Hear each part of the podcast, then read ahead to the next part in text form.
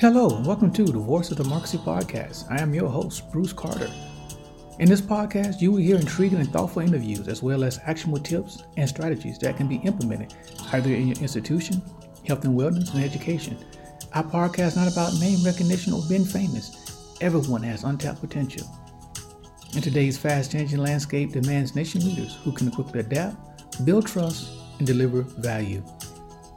Through people and technology, we're listening and providing insight on tough political and business challenges, including talent, transformation, geopolitical conflicts, pandemics, and social injustice. In this podcast series, Voice of Democracy offer insights to help you track today's challenges and prepare for tomorrow. Through social change, we will be the voice of democracy, American promise, global mission. Thanks for spending time with us today. Now, let's jump into your daily dose of Voice of Democracy. So today, I would like to focus our highlight on U.S. shoplifting and crime hysteria. First, let me open by saying crime is out of control, quote unquote. Stores are closing because of so much shoplifting profession, quote unquote. Have no mercy to shoplifters, quote unquote. U.S. needs stricter crime laws, quote unquote, etc., etc., etc. These headlines can be from articles today, but they are from the early 1900s. Today, I would I would use a certain phrase called counterculture. What does that mean? It's defined. A counterculture is a culture whose values and norms of behavior differ substantially from those of mainstream societies. Sometimes it is opposed to mainstream culture mores. A counterculture movement expresses the ethos and aspirations of a, of a specific population during a well defined era. While, while shoplifting has seemingly never been a bigger problem than it is now, shoplifting has long captured the public's attention. Anxiety over shoplifting is an enduring phenomenon and is often a stand in for larger concerns of cultural, economic, or political changes. So let's get started. So, shoplifting may provide for a scapegoat for deeper problems that are more complex and intractable. A scholar, a professor, professor um, James Walsh, who uh, who teaches at University of Ontario, who directs the Institution of Technology graduate program on criminology, criminology and justice, have stated it resonates with broader concerns about law and disorder. Okay, let's look at this. In 19th century, Victoria Britain, hysteria focused on middle class women who were accessing public spaces for the first time. Some were stealing for the thrill. These fears of women stealing continued in America as department stores opened. During the counterculture movement of the 1960s and 1970s, public focus was on teens and college students defying authority by stealing from stores.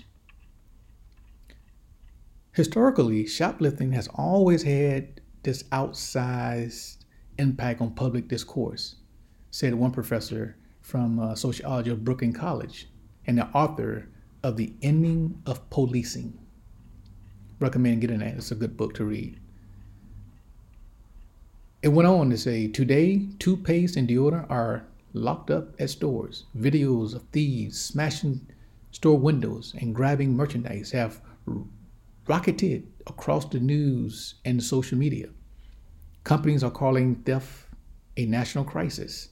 Leaders in both political parties and law enforcement officials have advocated tougher penalties. Former President Donald Trump and the frontrunner for the 2024 GOP presidential nomination has gone as far as calling for shoplifters to be shot. Although shoplifting increased in some cities during the first half of the year compared to the pre pandemic levels, meaning COVID, there is no clear national rise in shoplifting according to a news analysis by the Council of Criminal Justice. a nonpartisan criminal justice policy organization. They said we see examples on video or behaving badly, and it gets invested with all this extra meaning about the collapse of social order. Shoplifting has also become a political charge crime that many on the right and some Democrats have exploited to oppose criminal justice policies reforms. Those reforms have gained bipartisan support in both red and blue states and were meant to roll back decades of mass incarceration policies which hit black and brown communities hardest. Many political leaders, retailers, and law enforcement officials now want to mobilize a stronger response to crack down on theft and other crime. The concern over shoplifting taps into a larger narrative about how urban areas are out of control, said a historian from the Ohio uh, Wesleyan University and the author of Law and Order. Street crime, civil unrest, and the crisis of liberalism in the 1960s. Shoplifting reports in 24 major cities where police have consistently published years of data, including New York City, Los Angeles, Dallas, and San Francisco. There were 16% higher during the first half of 2023 compared to 2019, according to the Council of Criminal Justice Analysis. However, excluding New York City, the number of incidents among the remaining cities was 7% lower. The overall data doesn't indicate a great shift in the average shoplifting event, but the brazen ransacking incidents coordinated on social media and captured on video clearly suggest that there is a sense of lawlessness. This is coming from per the Council of Criminal Justice report. As I stated in my opening, changing role of women. Shoplifting has been part of retail since the beginning of self-service stores. Middle-class women, women, excuse me, shoplifting in Victoria, Britain during the 1800s were the focus of an earlier panic over shoplifting Incidents of well to do Victorian women stealing from department stores were covered extensively in newspapers back then. Journals and plays came as women ventured outside the home for the first time, disrupting the male dominated social order. Doctor diagnosed these women with kleptomania or thieving madness. It was a stereotype believed to be a condition of bored and sexually reprised women. There was a historical fear that there was growing contagion of middle class women losing moral virtue. The hysteria was much greater than the actual facts, said a historian of gender and women's studies at the University of Kentucky and author of Crime, Gender, and Consumer Culture in the 19th century England. The historian said in the upper and middle class, women were the model or ideals of society. What upset people the most in these supposed to be women of virtue? Attention of kleptomania took off in America as department stores expanded in the late 1800s. It said that they couldn't help it. Women arrested for shoplifting believed to be kleptomanias a New York Times headline from the this is read now from a New York Times headline from the 1889 read the dangerous ones are the rich and influential women who either yield to the temp- temporary impulse of temptation or are afflicted with a sort of degenerative tendency toward kleptomania. A story detective told a Times in the 1908. Okay, so now let's look at counterculture fears, as I briefly mentioned in my opening. During the 1960s, public focuses shift to teenagers and college students stealing. Imaging, images of descriptions of young people shoplifting tap into fears about counterculture movement and cultural decline. That students lack respect for the flag, the country, university, or any type of authority. In the 1960s, there was more of a political and cultural element of shoplifting, said one scholar from the Ohio Wesley. There, there were, as he, he uh, this historian coined that there was a much wider articulation that shoplifting was a critique of the capitalist system. And the Vietnam War poster, protester once said in during the 1971 um, a book called "Steal This," furthered the image of hippies as thieves who wanted to bring down America. Shoplifting tied into a wider sense that respect for authority was diminishing. It was a stand for larger concerns of anxieties. There seemed to be a complete contempt for adult authority among many youths. One mayor said during 1963 of his city's shoplifting problem. It went on and said, ripping off, stealing to the unexperienced is rapidly becoming as much a part of the counterculture as drugs and rock music. Back then, the Times wrote in 1971 middle class youngsters who five or 10 years ago would have been working their way up the corporate ladder, can now be found stuffing their pockets in supermarkets, shoplifting in department stores. Like today, shoplifting during this era was wrapped into broader concerns that cities were out of control and crime would spread to the suburbs. Shoplifting and scenes of looting spark fears of a breakdown in law and order, as we all have seen thus far. Political leaders, particularly on the right, began to seize on crime as a potent issue to win voters and advance stricter criminal policies as the answer. Republican presidential nominee Barry Goldwater introduced what we now know was the law and order, messaging to voters in 1964, and these issues helped elevate Richard Nixon to the presidency in 1968. So now let's talk a little bit about law and order response. Beyond the current uproar over shoplifting and retail crime, which have been escalated by the presence of social media, are worries that physical stores are at risk of disappearing. The retail apocalypse, cities are in disarray, and public spaces are dangerous. Amazon and online shopping have forced thousands of brick and mortar retailers to close. The pandemic of 2020 also helped tip chains like JCPenney into bankruptcy. Since stores reopened from the pandemic, businesses have been sounding the alarm about a rise in theft.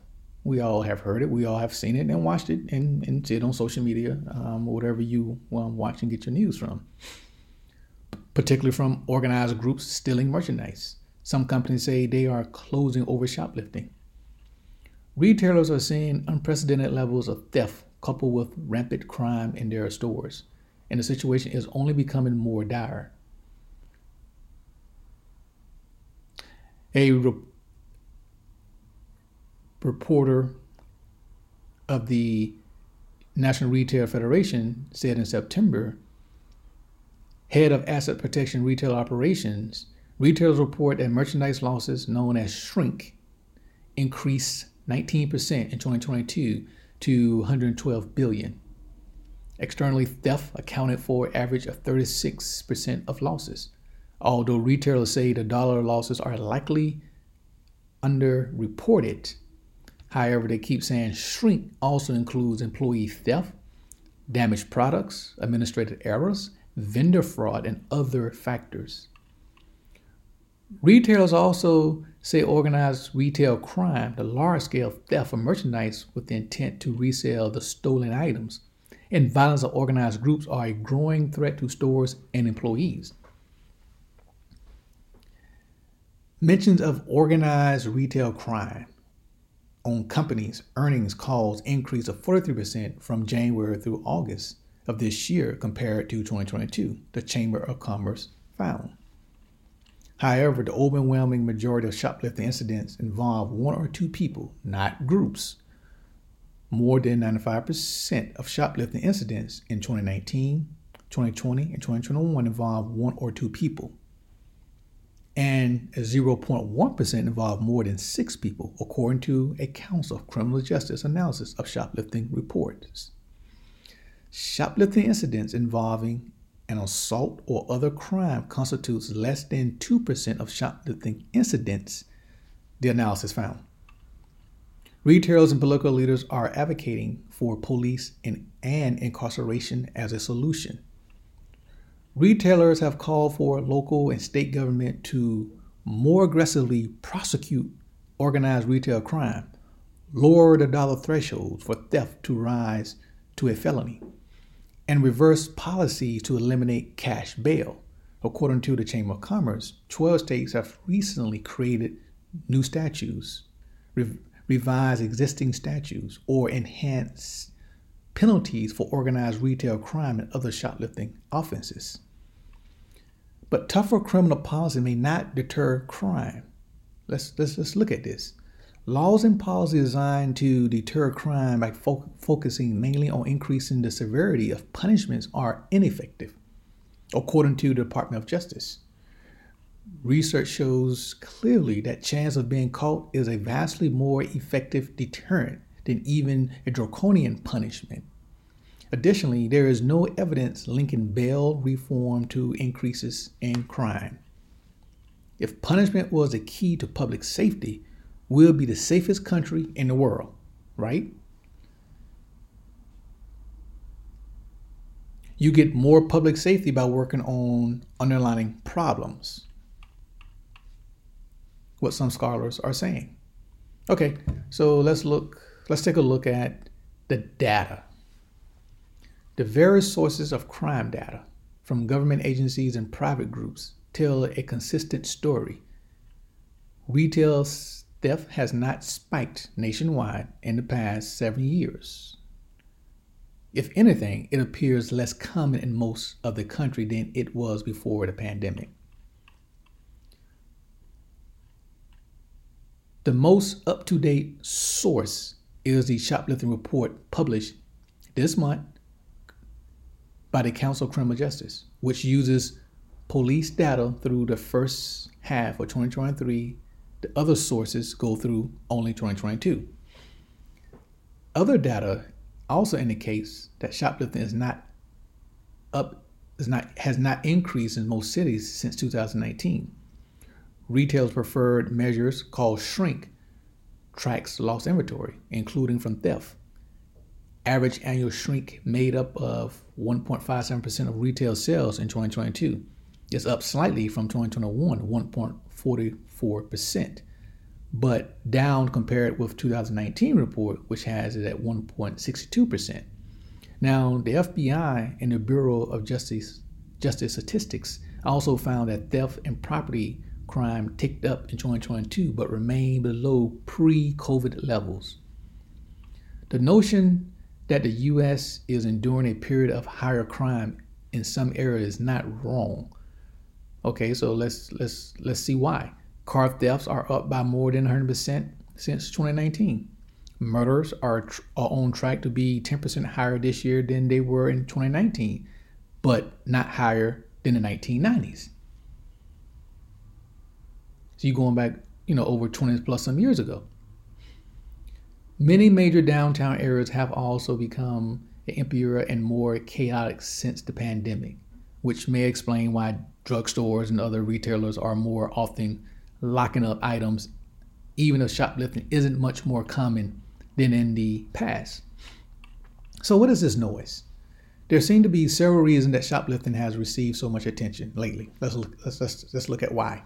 Events in New York tend to receive outsized scrutiny it is the country's biggest city, a big retail market, and the headquarters for much of the national media. Another city where property crime has risen is Washington, D.C., where many journalists, as well as politicians, also live. Videos of extreme but rare crimes can go viral today than it could have 30 years ago on social media. People post videos of looting, flash mobs, or thieves ramming cars into stores. There are millions of property crimes a year, said one scholar from the research of um, Age um, Datalyticals. As a result, people can also find outlandish antidotes, even if crime is down. Conservative media has promoted these videos as evidence of disorder in liberal cities and murder and, and, and liberal cities and under President Biden. Retailers have an interest in spreading the shoplifting narrative because it can suggest that disappointing profits are beyond their control. Inflation may play a role too. Even if retail theft is not up, retailers might care more about it now. After all, higher prices have eaten into their profit margins by increasing the underlying costs of doing business. That makes reducing theft more important. The rise in murder, car theft, and some other crimes make shoplifting seem like part of a larger story, even if it isn't in most cities. Bottom line, whatever the full explanation, the current focus of shoplifting is part of a broader trend. The public often overestimates crime. Over the past two decades, most Americans have said that crime is rising, according to a Gallup survey. In reality, crime rates have generally plummeted since the 1990s. So, this post was brought to you by People First Consultant, Voice of Democracy. For more information about People First Consultant, Voice of Democracy, please visit our website at www.pfcworks.com. American Promise, Global Mission. Thank you for tuning in and listening today. Until next time, please be safe, stay informed, live well, and happy holidays to everyone. Please stay out there, enjoy yourself, stay safe, and spend a little, but also conserve money for savings and investings. Thank you.